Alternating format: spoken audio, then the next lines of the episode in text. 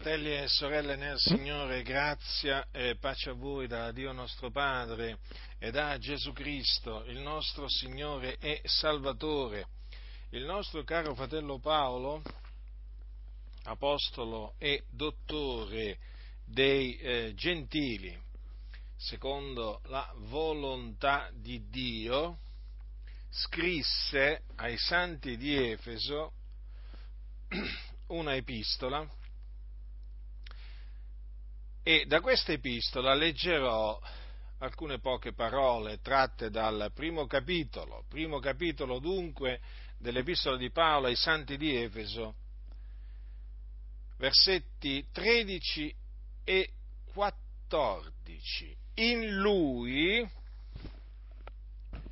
voi pure, dopo aver udito la parola della verità, l'Evangelo della vostra salvazione, in lui avendo creduto avete ricevuto il suggello dello Spirito Santo che era stato promesso, il quale è pegno della nostra eredità, fino alla piena redenzione di quelli che Dio si è acquistati all'ode della sua gloria. Ciò di cui vi parlerò è la piena redenzione di quelli che Dio si è acquistati all'ode della sua gloria, che siamo noi naturalmente costoro. Noi infatti siamo stati acquistati da Dio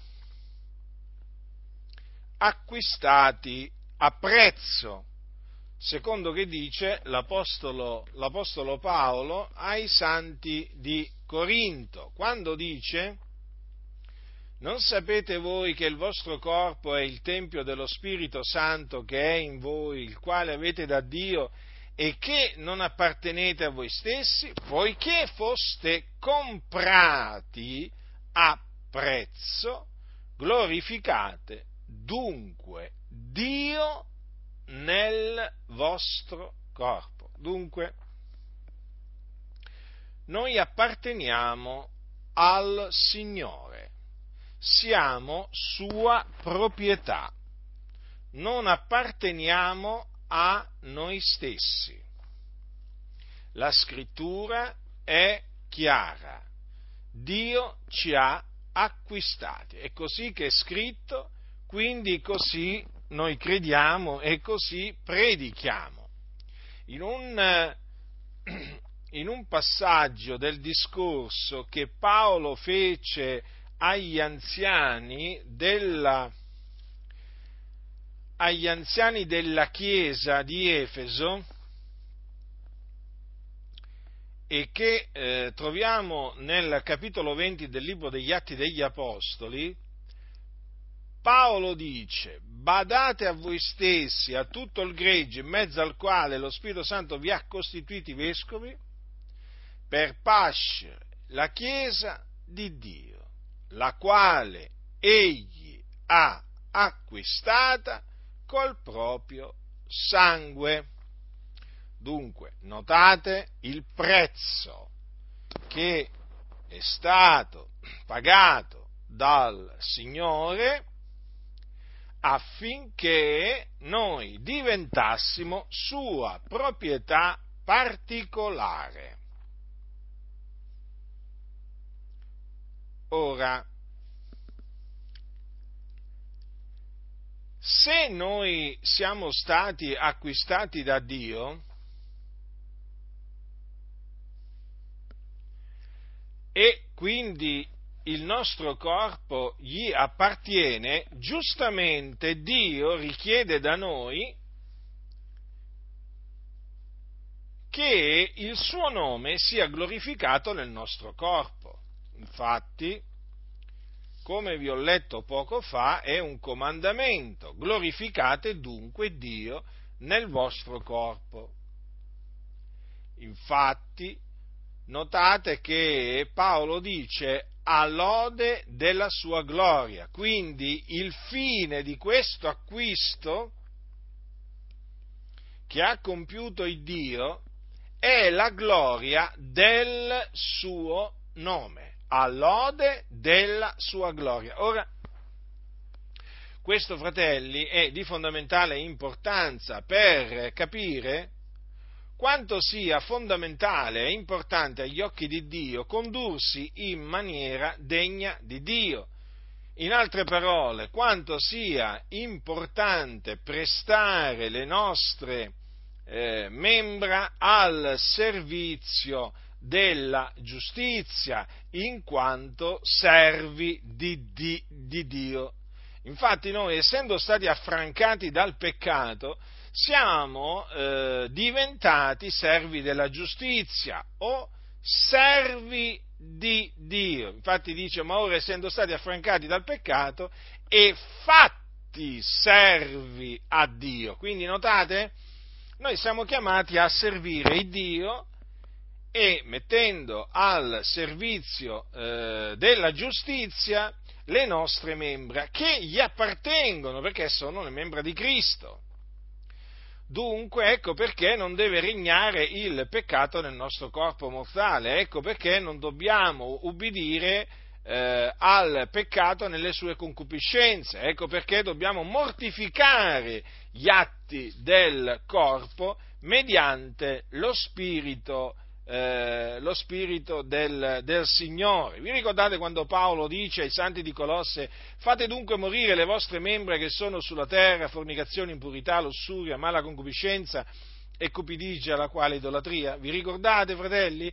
Ecco, è questo che noi dobbiamo, dobbiamo fare con la grazia che viene da Dio, mortificare gli atti, eh, gli atti del corpo per vivere, per, vivere, per vivere a Dio come dice, come dice, Paolo, eh, come dice Paolo, ai santi, ai santi eh, di Roma, dice, ma se mediante lo Spirito mortificate gli atti del corpo, voi vivrete. Quindi è imperativo mortificare gli atti del corpo, al fine veramente di vivere la vita alla quale il Signore ci ha chiamati a vivere. Ora, ehm, questo naturalmente porta al discorso della santificazione, perché il nostro corpo, proprio per eh, la ragione per la quale appunto eh, Paolo scrive ai santi, eh, ai santi di Efeso, eh, il nostro corpo è il, eh, il Tempio dello Spirito Santo e quindi è un Tempio Santo. E un Tempio Santo va conservato in maniera degna, come va conservato, in eh, santità ed onore. Infatti la volontà di Dio è che ciascuno di noi sappia possedere il proprio corpo in santità ed onore, non dandosi a passioni di concupiscenza come fanno i pagani i quali non conoscono il Dio. Eh, ci viene chiesto spesso, ma perché voi esortate eh, i fratelli a non andare al mare, prendiamo una di queste concupiscenze eh, o passioni di concupiscenza così diffuse in mezzo, in mezzo, alla Chiesa, ma come mai? Cosa ci avete col mare? Ma col mare in se stesso non abbiamo niente, il mare è stato creato da Dio, noi veramente siamo grati a Dio per avere fatto il mare, ma il mare non è che è stato fatto affinché noi ci andassimo a denudare e a metterci mezzi nudi al mare come se niente, come se niente fosse. Naturalmente questo eh, vale anche per i fiumi, vale anche per i laghi, vale anche naturalmente per questi, per questi luoghi. Cioè noi non siamo chiamati, fratelli del Signore, a conformarci alle concupiscenze di questo presente secolo malvagio. E quindi eh, quando diciamo ai fratelli e alle sorelle non andate al mare o, in piscina, o, in piscina, anche la stessa cosa, eh, non cambia niente, o fiumi o al lago, non andatevi là a, a mettervi mezzi, mezzi, mezzi nudi, hm? perché in questa maniera eh, se il credente va in questi luoghi a mettersi mezzi nudi, va a esporre il proprio corpo. Eh? Va a esporre il proprio corpo, si va praticamente a, a, a contaminare no? si va a contaminare eh, naturalmente guardando coloro che sono poi nella sua stessa, nella sua stessa condizione, ossia mezzi, mezzi nudi. Hm? Quindi non è un luogo adatto per, eh, per, i santi, per coloro che Dio si è acquistati a lode della sua gloria. Ora, nell'ambiente pentecostale molti si scandalizzano quando noi parliamo contro l'andare a mettersi mezzi nudi al mare, si scandalizzano, dimenticando o ignorando che, che i loro predecessori o i loro antenati, o meglio i primi pentecostali, proprio rifugivano di andare, di andare al mare a denudarsi, a ehm, eh, diciamo, fare vedere eh, diciamo, il loro corpo, abborrivano questo. Ma molti hanno convenienza o a dimenticarlo o a ignorarlo perché naturalmente la coscienza li riprende e questo, questo discorso naturalmente accrescerebbe la forza della riprensione della loro coscienza. Ma la storia è storia, i fatti sono fatti. Eh? All'inizio eh, il movimento pentecostale era assolutamente contrario alle concupiscenze mondane. Hm? Assolutamente, cioè, allora, il pentecostalesimo di oggi tranne che in alcuni pochi casi, che sono quelli sani, io vi posso assicurare che non corrisponde al fatto, al pentecostalesimo, diciamo, originale o quello dell'inizio. In, in, diciamo, nel, in merito alla santificazione c'è la differenza che c'è praticamente tra la luce e le tenebre. Ripeto, tra la luce e le tenebre con tutti gli errori che hanno commesso all'inizio, diciamo, i nostri fratelli pentecostali, mh? Hm, con tutte le loro lacune, con tutte le loro mancanze, però in tema di santificazione avevano le idee chiare. Cioè proprio loro prendevano proprio la scrittura così come è scritta quindi se c'era scritto non amate il mondo, il mondo loro si studiavano di non amarlo e neppure le cose che sono, e anche le cose che sono nel mondo si studiavano di, eh, di, non, di non, amarle. E così anche naturalmente quando leggevano questi, questi, passi li prendevano proprio così come sono scritti e si, si studiavano di attenersi ad essi. Adesso invece che cosa succede? Il contrario.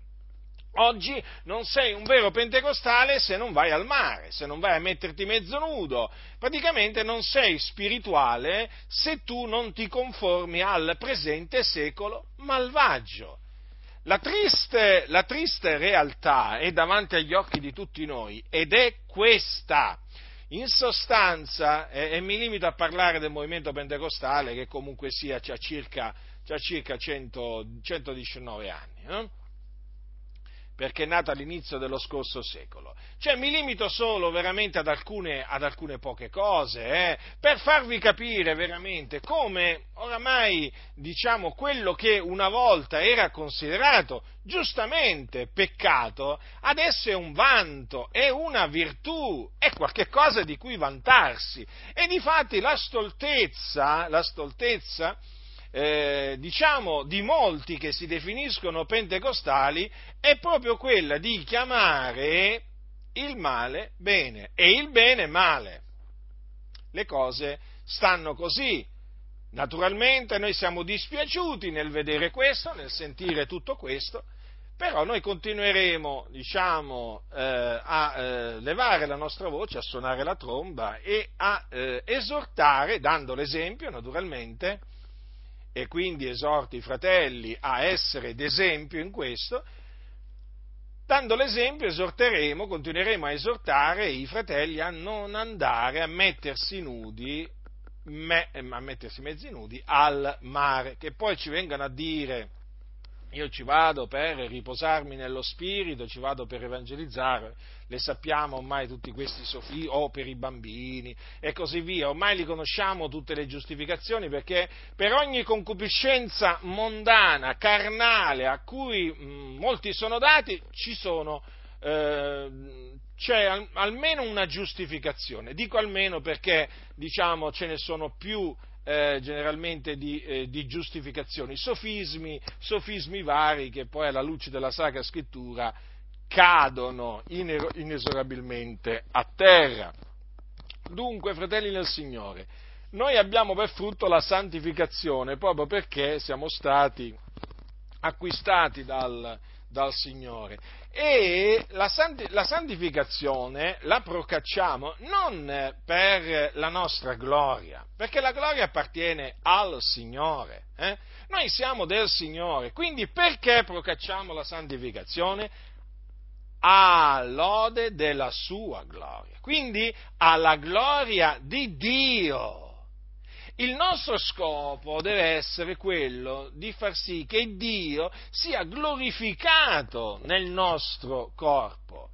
È nostro il, corpo o del Signore? La scrittura dice che noi non apparteniamo a noi stessi, siamo stati comprati a prezzo. Avete presente quando comprate qualche cosa spendendo del denaro e dite questo ora è mio?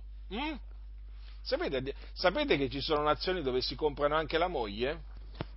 No, dico questo perché alcuni, sapete, qui sono abituati naturalmente in una certa maniera e non lo sanno magari che in certe nazioni ci sono eh, persone che si vanno a comprare la propria moglie e una volta che diciamo sborsano diciamo, quella, quella, somma dicono ecco questa è mia. No, giusto per farvi un po' capire no, che eh, diciamo, in certe parti del mondo c'è anche, questa, c'è anche, questa, usanza.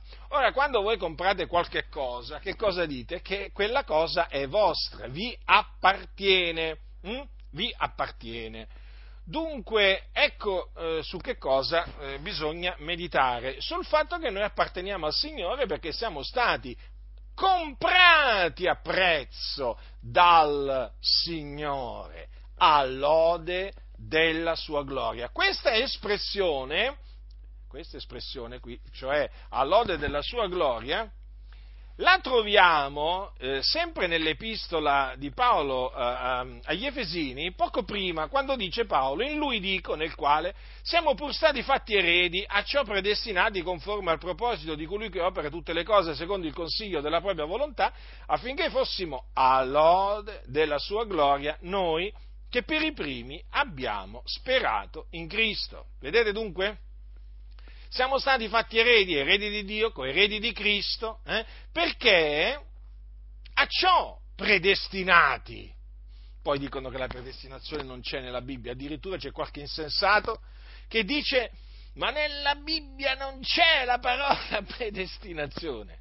Non c'è il verbo predestinare, non c'è il verbo predestinare, non c'è, verbo, non c'è la parola predestinazione, insomma, nella Bibbia la predestinazione non esiste eh, non esiste secondo costoro, ma la predestinazione esiste nella Bibbia, ma è come se esiste.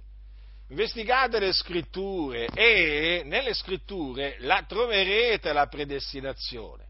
Ci sono fratelli che mi hanno detto, sai fratello Giacinto, io non sapevo nemmeno cosa fosse la predestinazione ho sentito una tua predica, ho letto un tuo scritto e mi sono messo a investigare le scritture per vedere cosa fosse questa predestinazione se in effetti le cose che tu dicevi corrispondessero a verità. Beh, nella, nella Bibbia ho trovato la predestinazione e poi spesso mi dicono, ma io la predestinazione adesso la vedo ogni volta che leggo la Bibbia dalla Genesi all'Apocalisse, praticamente da prima che non la vedevano da nessuna parte, eh, perché proprio accecati, sedotti, ingannati, hm? Adesso la vedono da tutte le parti, giustamente, perché veramente non si può leggere la scrittura senza vedere la predestinazione. Coloro che hanno occhi per vedere la predestinazione la vedono nella Bibbia dalla Genesi all'Apocalisse e dunque noi ringraziamo il Signore per averci dati occhi per vedere, orecchie anche per sentire. Eh? Allora, predestinati ad essere fatti eredi, predestinati naturalmente da Dio. Non è che noi ci siamo autopredestinati o autoscelti, è il Signore che ci ha predestinati a eh, ciò eh, in base al, al, suo proposito, al proposito eh, diciamo di colui che opera tutte le cose secondo il consiglio della propria volontà. Quindi, qua, quando il Signore opera, o comunque ogni volta che il Signore opera, opera non perché, o non, per, non dietro consiglio di qualcuno, chi è stato il suo consigliere? Mm? Chi gli ha dato per il primo che gli sarà contraccambiato? Eh? Quindi lui opera tutte le cose secondo il consiglio della propria volontà. Mm? Dunque, anche eh, la predestinazione nei nostri, conformi, nei nostri confronti, Dio l'ha operata secondo il consiglio della propria volontà, perché così Egli ha voluto. Egli ha voluto predestinarci ad essere eredi, hm? eredi suoi e coeredi di Cristo. Considerate, fratelli, veramente il grande amore che Dio ha manifestato verso di noi. Ricordatevi che quando parliamo della predestinazione, hm, parliamo dell'amore di Dio nei nostri confronti. Eh? L'amore di Dio in Cristo Gesù, che è un amore veramente grande, lo riconosciamo.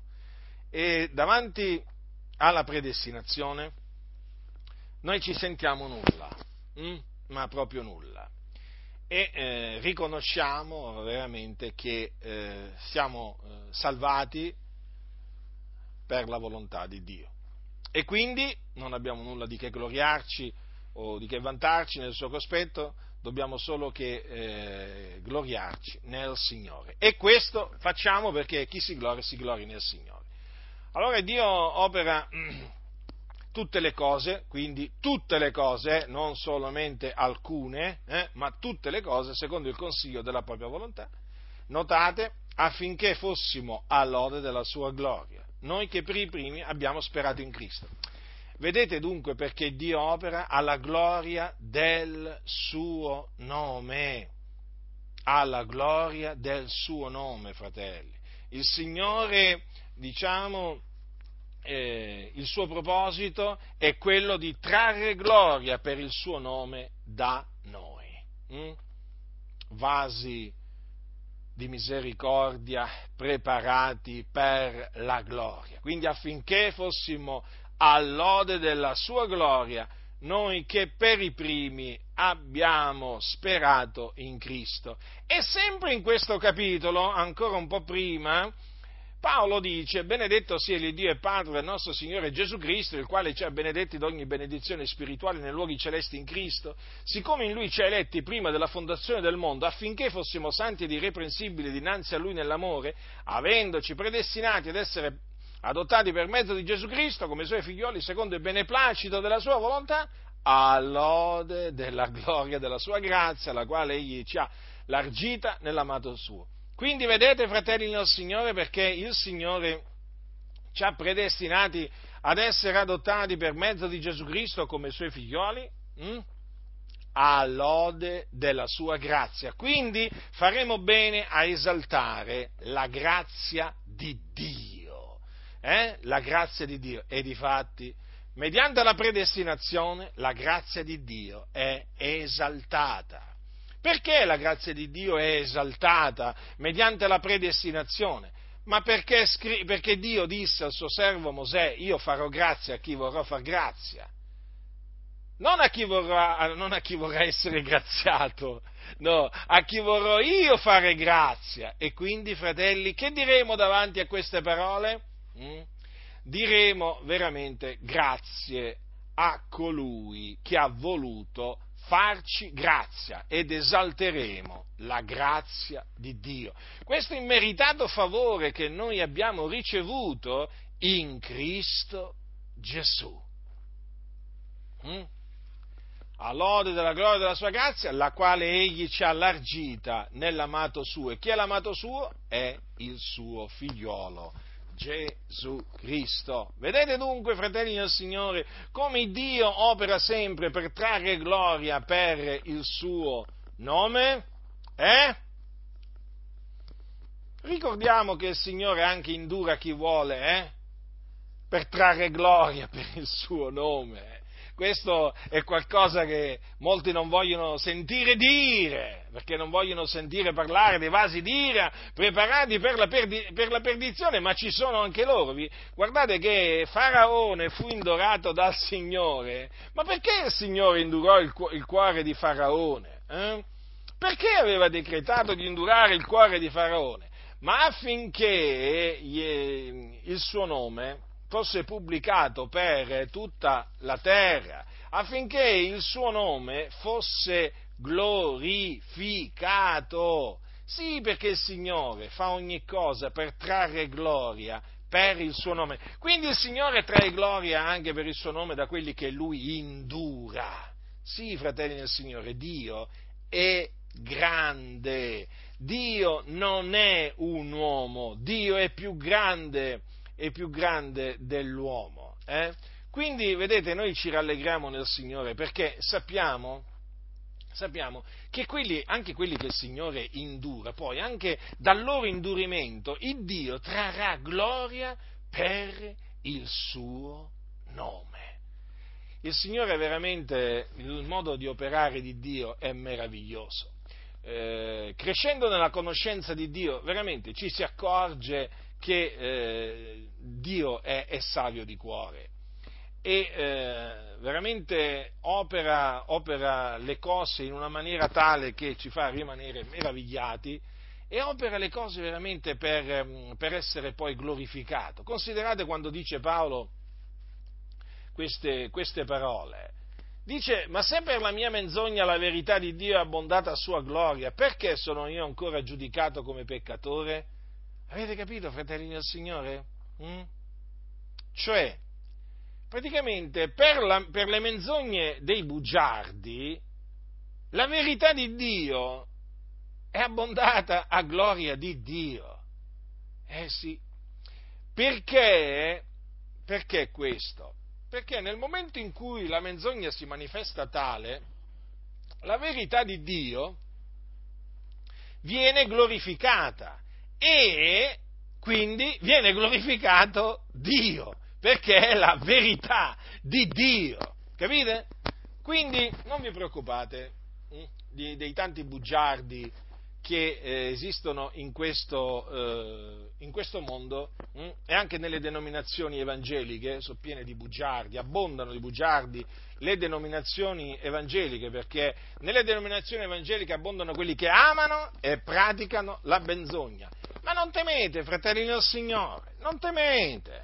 Per le loro menzogne la verità di Dio abbonda a gloria di Dio. E poi in quel giorno, in quel giorno, Ah, quando Dio giudicherà i segreti degli uomini per mezzo di Cristo Gesù, vedrete, vedremo, vedremo la verità di Dio abbondare alla gloria di Dio. Quindi ricordatevi sempre che Dio opera tutte le cose secondo il consiglio della propria volontà. Hm? E eh, per quanto riguarda la predestinazione, qua c'è scritto eh, affinché fossimo all'ode della sua gloria poi per quanto riguarda anche in un altro passaggio all'ode della gloria della sua grazia. Hm? Quindi il Dio ci ha acquistati all'ode della sua gloria. Noi siamo del Signore. Noi dichiariamo che il Dio è il nostro padrone e noi siamo naturalmente servi di Dio, schiavi di Dio. Qualcuno si offende? Qualcuno si offende sentendo dire che noi siamo schiavi di Dio? Beh, se non sei schiavo di Dio vuol dire che Dio non è tuo padrone. E quindi se non è tuo padrone vuol dire che non ti ha acquistato. E se non ti ha acquistato vuol dire che sei nelle tenebre. Sei sotto la potestà delle tenebre, sei sotto la potestà di Satana. Quindi rifletti, conformati alla scrittura, fratello, non conformarti alle dottrine degli uomini, alle teorie degli uomini, conformati alla Sacra Scrittura, parla come parlavano gli Apostoli e te ne troverai bene. Quindi il Dio ci ha acquistati. Eh, noi siamo salvati. Siamo salvati perché il Signore ci ha salvati dai nostri peccati. Eh?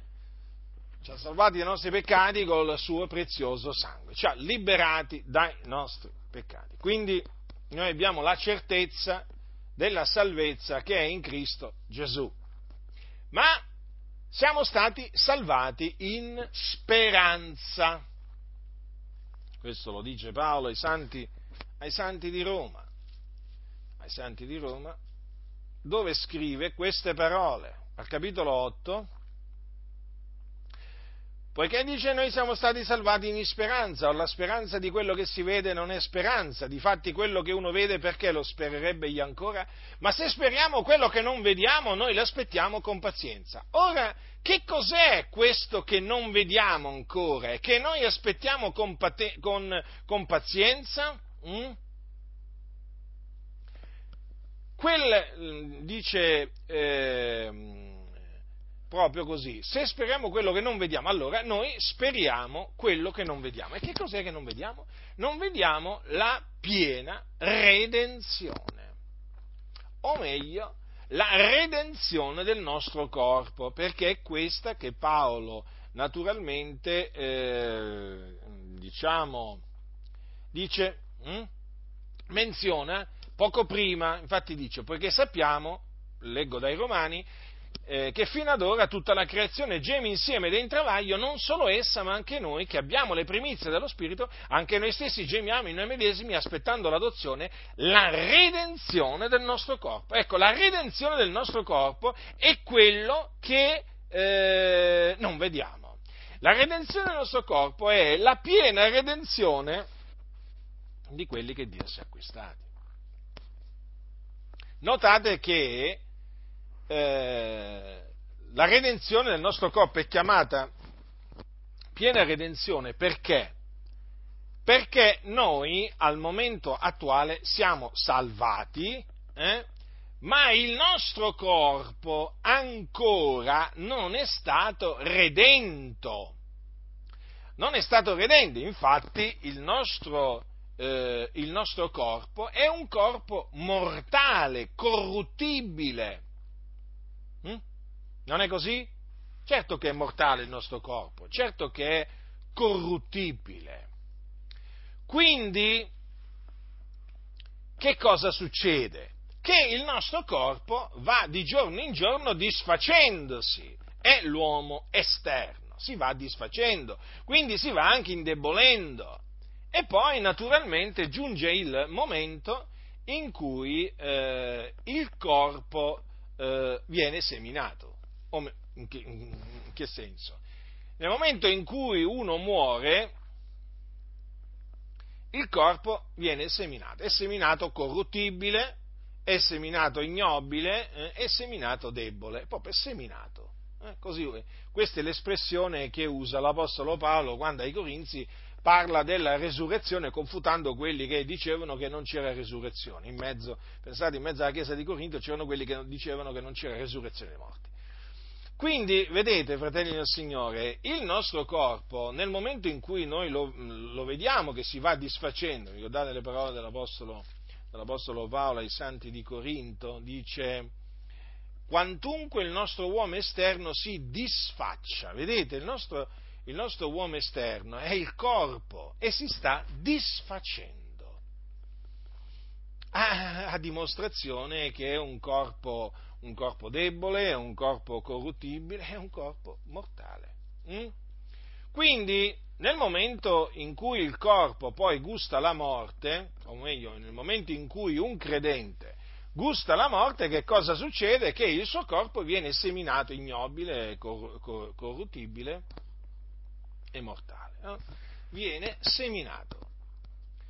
E in un certo senso, eh, diciamo, ehm, eh, va perduto. In che senso va perduto? Viene a mancare. Eh? Viene a mancare perché? Perché il credente, l'anima del credente si diparte dal corpo e va ad abitare col Signore, ma il corpo praticamente torna mh, nella polvere perché è polvere.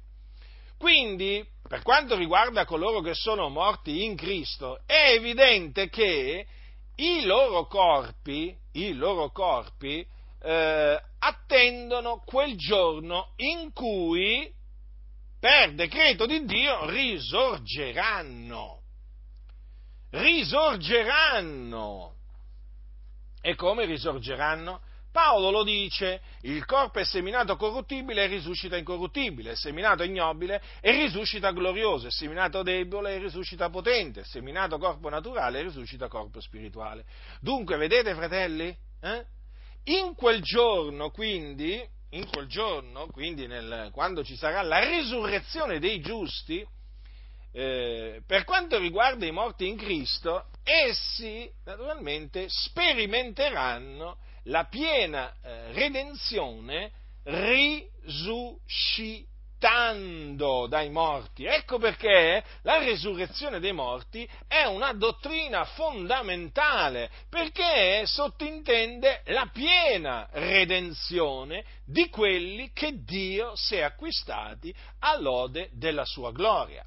E che dire allora di coloro che saranno trovati invece viventi alla venuta del Signore? Sì, perché la risurrezione dei giusti si compirà alla venuta del Signore e alla venuta del Signore ci saranno quelli che saranno trovati viventi o quelli che eh, dice, saranno rimasti. Eh? Vi ricordate infatti cosa dice Paolo ai santi? Dice eh, ai santi di Tessalonica, poiché questo vi diciamo per parola del Signore, che noi viventi, quali saremo rimasti fino alla venuta del Signore, non precederemo quelli che si sono addormentati. Vedete come vengono chiamati quelli che alla venuta del Signore saranno trovati, eh, diciamo, viventi e quindi che, che non morranno. Eh? Eh, quindi ci sappiamo che ci saranno credenti, ci sarà una generazione di credenti che eh, sarà trovata viva alla venuta del Signore. Quindi non morranno, non, non gusteranno la morte. Eh? Anche costoro, naturalmente, in quel giorno sperimenteranno la piena redenzione, perché la piena redenzione è per tutti quelli che Dio si è acquistati alla gloria del suo nome. Quindi, che cosa succederà a, eh, a quelli che eh, saranno, a quelli che rimarranno fino alla venuta del Signore? Lo dice Paolo ai santi di Corinto, quando dice non tutti morremo, ma tutti saremo mutati in un momento, in un batter d'occhio al suono dell'ultimo tromba. Perché la tromba suonerà, i morti risusciteranno incorruttibili e noi saremo mutati poiché bisogna che questo corruttibile rivesta incorruttibilità e che questo mortale rivesta immortalità. Allora, notate, fratelli nel Signore, che Paolo dice, io vi dico un mistero, non tutti morremo, ma tutti saremo mutati. Perché non tutti morremo? Perché appunto quando il Signore verrà ci saranno quelli che, saranno, eh, che rimarranno fino alla sua venuta. Ecco perché dice non tutti morremo. Però, se da un lato non tutti morremo, dall'altro tutti saremo mutati in un momento in un batter d'occhio al suono dell'ultima tromba. Sì, proprio così, perché dice Paolo, il Signore stesso, questo lo dice ai santi di Tessalonica, con potente grido, con voce d'arcangelo e con la tromba di Dio scenderà dal cielo i morti in Cristo risusciteranno i primi, poi noi viventi che saremo rimasti, verremo insieme con loro rapiti sulle nuvole a incontrare il Signore nell'aria e così saremo sempre col Signore. Quindi, da un lato ci saranno i morti in Cristo che risusciteranno per prima, poi quelli che saranno rimasti fino alla venuta del Signore, i quali saranno mutati. Mm? Saranno mutati, fratelli, anche loro otterranno un corpo eh, glorioso, un corpo incorruttibile, un corpo, un corpo potente, eh, un corpo immortale. Eh? Praticamente, pur non vedendo la, eh, la morte, eh, le, il loro corpo corruttibile sarà rivestito di incorruttibilità il loro corpo eh, mortale sarà rivestito di immortalità. Certo, qualcosa di glorioso, qualcosa di meraviglioso che si compirà in quel giorno. E noi crediamo che le cose avverranno esattamente come sono scritte, eh? perché quello che è scritto è la parola di Dio e va presa così com'è, hm? come è scritta. Molti non la prendono così com'è, eh? O meglio, ci sono quelli che prendono quello che gli pare e piace di quello che sta scritto. Di, tutto, di, quello che sta scritto bisogna prendere tutto, fratelli del Signore, non bisogna scartare niente. Eh? Poi noi viventi, dunque, che saremo rimasti verremo insieme con loro rapiti sulle nuvole a incontrare il Signore nell'aria. E così saremo sempre col Signore. Dunque, il corpo di quelli che Dio si è acquistati all'ode della sua gloria è destinato ad essere come, a diventare come il corpo del nostro Signore Gesù Cristo. Ecco perché Paolo ai santi di Filippi dice, quanto a noi la nostra cittadinanza è nei cieli, donde anche aspettiamo come Salvatore il Signore Gesù Cristo, il quale trasformerà il corpo della nostra umiliazione rendendolo conforme al corpo della sua gloria, in virtù della potenza per la quale egli può anche sottoporsi ogni cosa. Notate dunque, il Signore Gesù trasformerà questo umile corpo, questo corpo debole, e lo renderà conforme al corpo della sua gloria, quindi al suo corpo glorioso. Eh, fratelli nel Signore, è meraviglioso sapere questo eh, e consoliamoci, fratelli, con queste, con queste, parole, in mezzo alle nostre afflizioni, in mezzo alle tribolazioni. Eh, consoliamoci con queste parole, perché questo corpo, questo corpo che si va disfacendo, un giorno smetterà di disfacersi. Eh? Perché? Perché sarà reso conforme eh, eh, al corpo eh, glorioso del nostro Signore sarà reso conforme al corpo glorioso del nostro Signore Gesù Cristo. Eh? Vi ricordate Gesù dopo che fu risuscitato, che poteva passare attraverso i muri e infatti si presentò ai suoi discepoli no, che avevano serrate le porte per timore dei giudei, ma Gesù entrò comunque. Ora, com'è possibile tutto ciò? Eh, fratelli, aveva un, corpo, aveva un corpo glorioso, quello stesso corpo con il quale, che era stato trafitto diciamo, sulla croce, eh, era, era risuscitato e il Signore poteva entrare poteva entrare a porte chiuse in una casa. Eh? Però, naturalmente poteva anche mangiare, perché noi sappiamo che mangia e beve con i suoi discepoli dopo la sua resurrezione.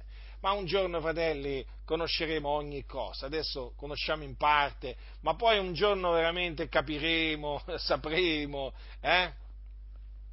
Quante domande poi in quel giorno eh, troveranno la, finalmente la risposta, eh? Che ancora non hanno, non hanno trovato, però noi abbiamo fiducia nel Signore. Allora, quindi eh, è di fondamentale importanza la piena, la piena redenzione eh?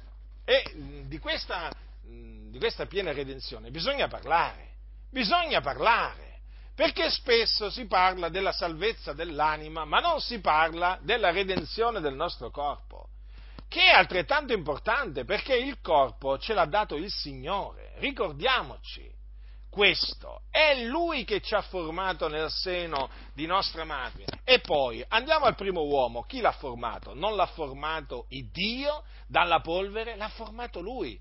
Il corpo è un'opera di Dio. Allora, naturalmente, il peccato è entrato nel mondo, mediante il peccato è entrata la morte, quindi il corpo è mortale. Eh? Ma arriva il giorno, fratelli, in cui la morte sarà distrutta. Ed è proprio nel giorno in cui eh, si compirà la piena redenzione di quelli che Dio si è acquistati. Cioè, quando ci sarà la resurrezione, la resurrezione dei giusti, eh, la morte sarà, eh, sarà eh, sommersa nella, nella vittoria. Mm? Infatti dice così. E quando questo corruttibile avrà rivestito incorruttibilità e questo mortale avrà rivestito immortalità, allora sarà adempiuta la parola che è scritta, la morte è stata sommersa nella vittoria, o morte dov'è la tua vittoria, o morte dov'è il tuo dardo? Notate, fratelli, allora sarà adempita la parola che è scritta. Ci sono quelli che sostengono che queste parole si riferiscono già ad ora. No, fratelli, queste parole si dovranno adempiere, perché Paolo lo dice eh, sarà adempiuta allora. Quando? Quando questo corruttibile avrà rivestito incorruttibilità e questo mortale avrà rivestito immortalità. Eh? Quindi alla risurrezione dei giusti sarà adempiuta la parola che è scritta, la morte è stata sommersa nella vittoria. Certo, noi possiamo dire che Gesù ha distrutto la morte, ci mancherebbe altro. Gesù Cristo è risuscitato dai morti, infatti. Ma appunto, Gesù Cristo è risuscitato dai morti, ma i nostri fratelli che sono, eh, sono morti ancora non sono risuscitati. Eh? Infatti vi ricordo che Paolo dice, eh, dice a, a, Timoteo, dice che Cristo Gesù ha distrutto la morte e ha prodotto in luce la vita e l'immortalità mediante l'Evangelo. Ah, è vero questo, certo che ha distrutto la morte, ma infatti Gesù Cristo è risuscitato dai morti, però viene il giorno in cui egli eh, risusciterà dai morti coloro che sono morti in Cristo. Mm?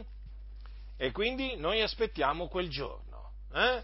il giorno in cui si compirà la piena redenzione di quelli che Dio si è acquistati. Mm? È un giorno che si avvicina, è un giorno certo, perciò, fratelli nel Signore, abbiate piena fiducia nel Signore e continuate ad aspettare, continuate ad aspettare con fede e con pazienza la piena redenzione, o meglio, la redenzione del vostro corpo, perché per certo si compirà. Dio ha parlato e quando Dio parla quella cosa si adempie. Eh? Si può adempiere lo stesso giorno, un giorno dopo, due giorni dopo, eh, due mesi dopo, due anni dopo, due decenni dopo, duecent'anni dopo, due, due millenni dopo, insomma. Naturalmente dipende da Dio il momento in cui quella parola che lui ha pronunziato si adempirà, eccetto, lui la manda ad effetto quando ha decretato di farla adempiere, ma fratelli, sappiate che Dio adempirà quello che Lui ha decretato. Vi ricordo le parole, le parole che il Signore pronunciò per mezzo del profeta, del profeta, mm, eh, del profeta eh, Isaia. Sono parole che mi hanno sempre profondamente incoraggiato, tuttora veramente mi incoraggiano profondamente. Il Signore che dice, Ricordate il passato, le cose antiche, perché io sono Dio e non ve n'è alcun altro. Sono Dio e ognuno è simile a me, che annunzio la fine sin dal principio e molto tempo prima predico le cose non ancora avvenute, che dico il mio piano sussisterà e metterò ad effetto tutta la mia volontà. Poi, sì l'ho detto, io l'ho detto e lo farò avvenire, ne ho formato il disegno e l'eseguirò. Avete capito, fratelli? Il Dio dice sì, io l'ho detto e lo farò avvenire. Notate che chi fa succedere le cose? Che eh, le cose le fa succedere Dio. L'ho detto e lo farò avvenire. Non è che le cose succedono, le cose che Dio predice, non è che succedono per caso, come dicono taluni, no? o per il libero arbitrio dell'uomo, come dicono, come dicono gli stessi, hm? o altri. Eh? No, no, no, no. Avvengono perché Dio le fa avvenire e quindi noi abbiamo piena fiducia nella parola di Dio che non torna a Lui a vuoto. E allora, fratelli nel Signore, come dice l'Apostolo Paolo, il nostro caro fratello Paolo, hm? se speriamo quello che non vediamo, noi l'aspettiamo con pazienza, dobbiamo essere pazienti. Eh sì, dobbiamo essere pazienti, nella vita eh, dobbiamo essere pazienti cioè, come fai a vivere se non sei paziente? Eh? Come fai? Come faremmo? Come faremmo a vivere se non fossimo pazienti? Eh? Sapete che c'è gente che non ha pazienza e vive nella disperazione. Allora noi dobbiamo essere pazienti fino alla venuta del Signore. Eh? Dobbiamo essere pazienti fino alla piena redenzione, fino alla redenzione del nostro corpo. Quella che noi aspettiamo, fratelli. Eh? L'aspettiamo con pazienza. Dobbiamo fare come i profeti antichi che aspettarono con pazienza l'adempimento delle promesse. Dobbiamo fare come Abramo che aspettò con pazienza l'adempimento della promessa che il Signore gli aveva fatto, la promessa di un figlio. Eh? Sì, aspettiamo con pazienza, fratelli. Quello, eh, quello che non vediamo, sì, non lo vediamo. Adesso non lo vediamo ma se persevereremo fino alla fine lo vedremo. Eh? Quello che oggi non vediamo, allora lo vedremo. Che vedremo? Vedremo la redenzione del nostro corpo. La grazia del Signore nostro Gesù Cristo sia con tutti coloro che lo amano con purità incorrotta.